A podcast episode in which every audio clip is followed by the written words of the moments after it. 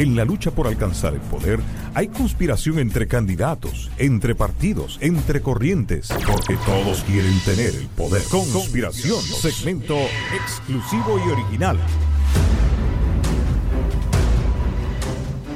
En septiembre del año de 1987, dos recolectores de basura en la ciudad brasileña de Golanía ingresaron a un hospital, después que estos habían encontrado abandonado una máquina la cual desmontaron.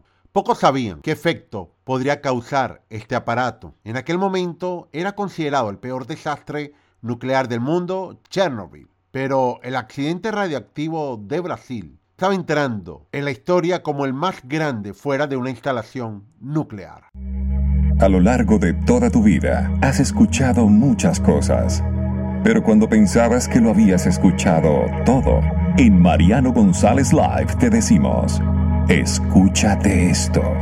Dos hombres recolectores de basura brasileños, Pereira y Alves, retiran la parte superior de una máquina, que se trataba de una unidad de radioterapia utilizada para tratamientos contra el cáncer. La llevaron a su casa en una carretilla, usaron destornilladores, la lograron abrir. Había una caja de plomo, en la cual contenía un cilindro con 19 gramos de cesio 137, una sustancia altamente radioactiva. Vendieron la cápsula a un depósito de chatarra, propiedad del señor Ferreira. Un informe publicado un año más tarde por el Organismo Internacional de Energía Atómica reveló que tanto Pereira como Alves empezaron a sufrir vómitos y ellos habían asumido que se había tratado de una mala digestión.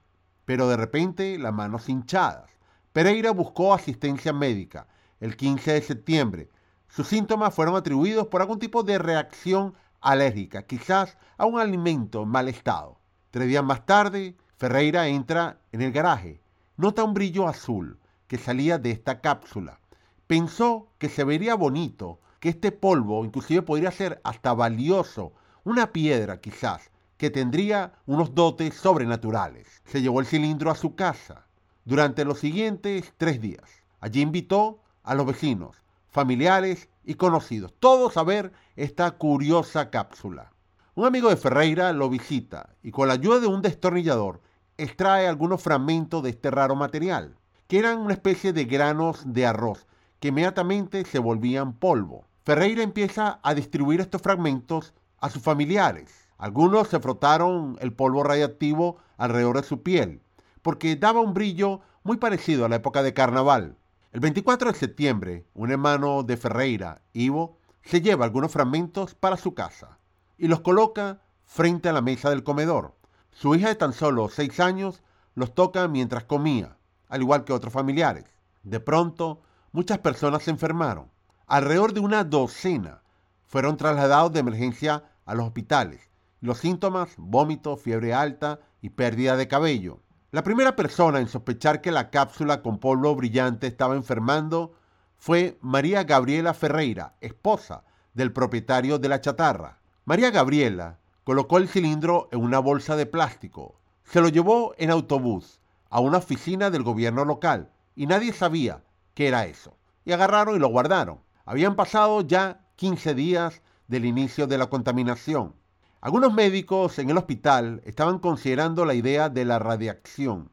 Cuando los pacientes les contaron sobre esta cápsula, pidieron que se hicieran exámenes físicos. Tomaron un detector de radiación de una agencia de Brasil. Cuando este inspector estaba a unos 250 pies, el detector comenzó a actuar de forma extraña y pensó que había una falla. Pidió otro más y volvió a la oficina nuevamente, 250 pies del detector y comenzó a saturarse. Eso significaba que el lugar estaba completamente convertido en un campo de radiación.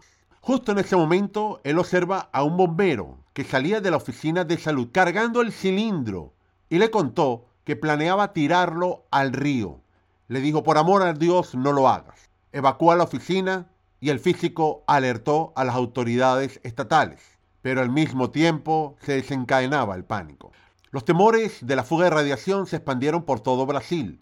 Los testigos cuentan que utilizaron autobuses de la policía cubiertos con láminas de plástico en su interior para llevar posibles contaminados a un estadio de fútbol. Allí se examinó a miles de personas buscando rastro de radiación.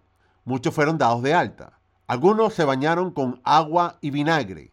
Otros fueron enviados a un refugio temporal y algunos hasta los hospitales. Incluso, la comunidad médica brasileña se mostró renuente a ayudar ante el miedo de contaminación y esto se extendía por todo el país. En total, 110.000 personas fueron examinadas. Se encontró que 249 de ellas tenían niveles significativos de material radiactivo en sus cuerpos. Cientos de personas tuvieron que permanecer en estos refugios. Debían de bañarse con agua y vinagre y jabón de coco y cambiarse la ropa cada media hora.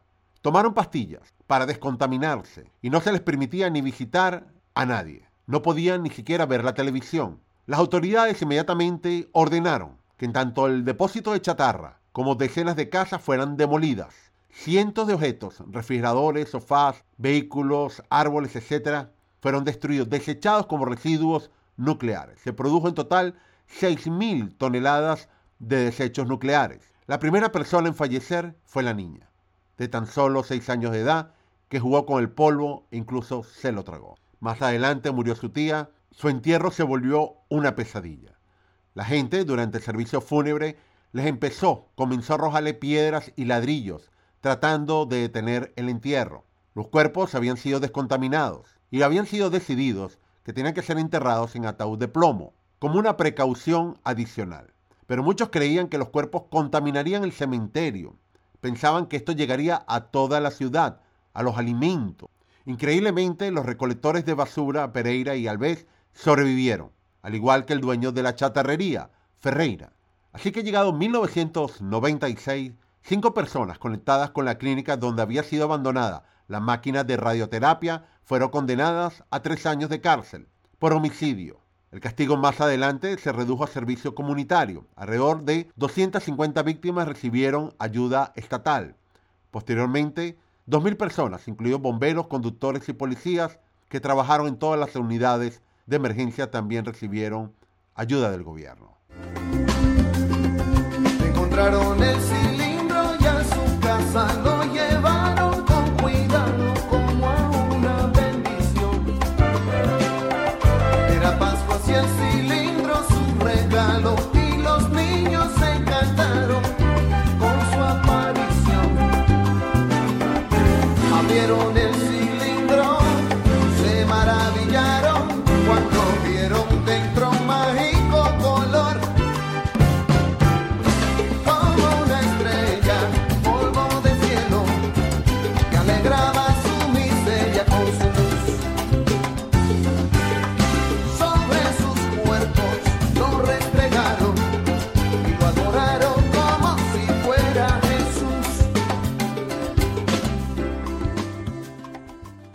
Cuando pensamos en algún tipo de desastre generado por la energía nuclear, vamos a comenzar con Chernobyl, una zona que fue considerada la más peligrosa del planeta, que arrebató la vida de todas las personas. Se halla en Ucrania, cerca de la ciudad abandonada de Pripyat. Para más señas, Chernóbil, el objeto más peligroso del planeta, está en el interior de un lugar miserable, infeliz, muy tétrico y muy oscuro. En los restos de la central nuclear Vladimir Ilich Lenin. Más allá de los pensamientos ignominiosos que inspira, en el terror que infunde esta masa. Pero ¿qué es esto realmente? ¿Cómo llegó ahí? Cuando ocurrió la peor catástrofe nuclear de la historia el 26 de abril del año 1986, uno de los reactores de la planta explotó. Pero esto fue solo el comienzo. Los componentes radioactivos se calentaron de tal manera que fundieron no solo el concreto y hierro de la chimenea nuclear, sino además el recubrimiento de arena que se había puesto con el fin de evitar la radioactividad. En cuestión de segundos, un lago de magma penetró las compresas de seguridad, devoró ferozmente todos los portones y finalmente, libre y recalcitrante, llegó al suelo. Para entonces, los sufridos trabajadores de la extinta Unión Soviética, quienes comprendían de primera mano el desastre de proporciones bíblicas que esto significaba, decidieron quedarse en pos hacer lo posible para que todo el daño originado no fuera tan malo como podía llegar a ser, aún expensas de sus vidas que sabían habían llegado a su fin.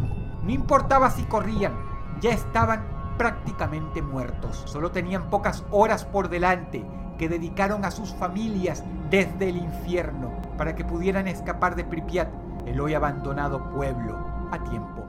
Hoy Mike Arroyo no nos acompaña, escúchate esto.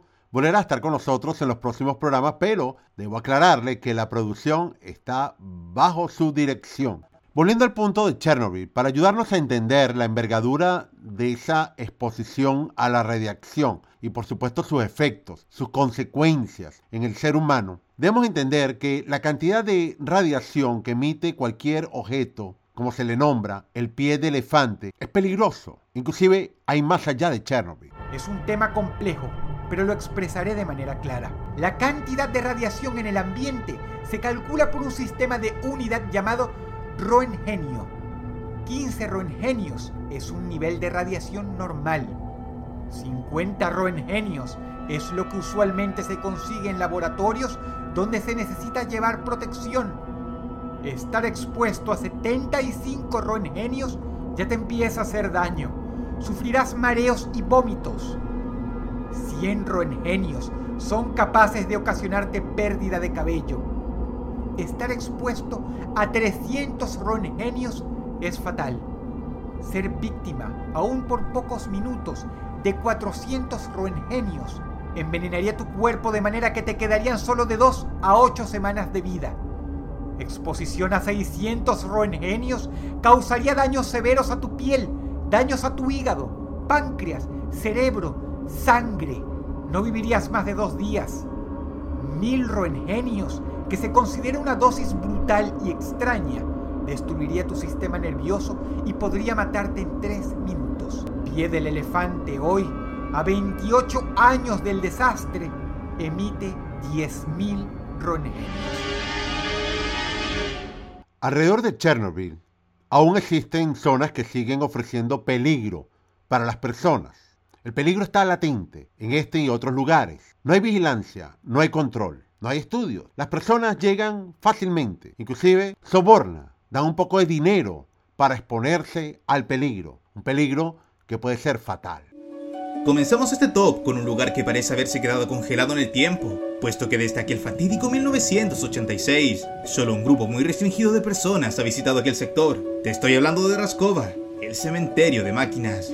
Lo que hoy sabemos de ese lugar es que es un inmenso depósito de vehículos y chatarra contaminada, impregnada de radiación invisible y letal. Una zona de desagüe improvisada a la espera de que el tiempo decida su desenlace. Es un área de casi 30 kilómetros cuadrados que incluye la ciudad fantasma de Pripyat. Para que te hagas una idea, en ese lugar hay 1350 vehículos, vehículos blindados, autos particulares, ambulancias, lo que te imagines. Curiosamente, hay camiones de bomberos que tuvieron que ser enterrados en gigantescas fosas por el alto nivel de radioactividad que emanaban sus fierros. Las décadas pasan, pero las piezas mecánicas siguen representando un grave riesgo para la salud. Sin embargo, y pese a eso, inescrupulosos han aprovechado para saquear piezas útiles de los vehículos contaminados, llevándose cables, metales y hasta motores que comercializan en el mercado negro. Y además, probablemente no tan solo se hayan llevado chatarra, sino unas cuantas alteraciones en su ADN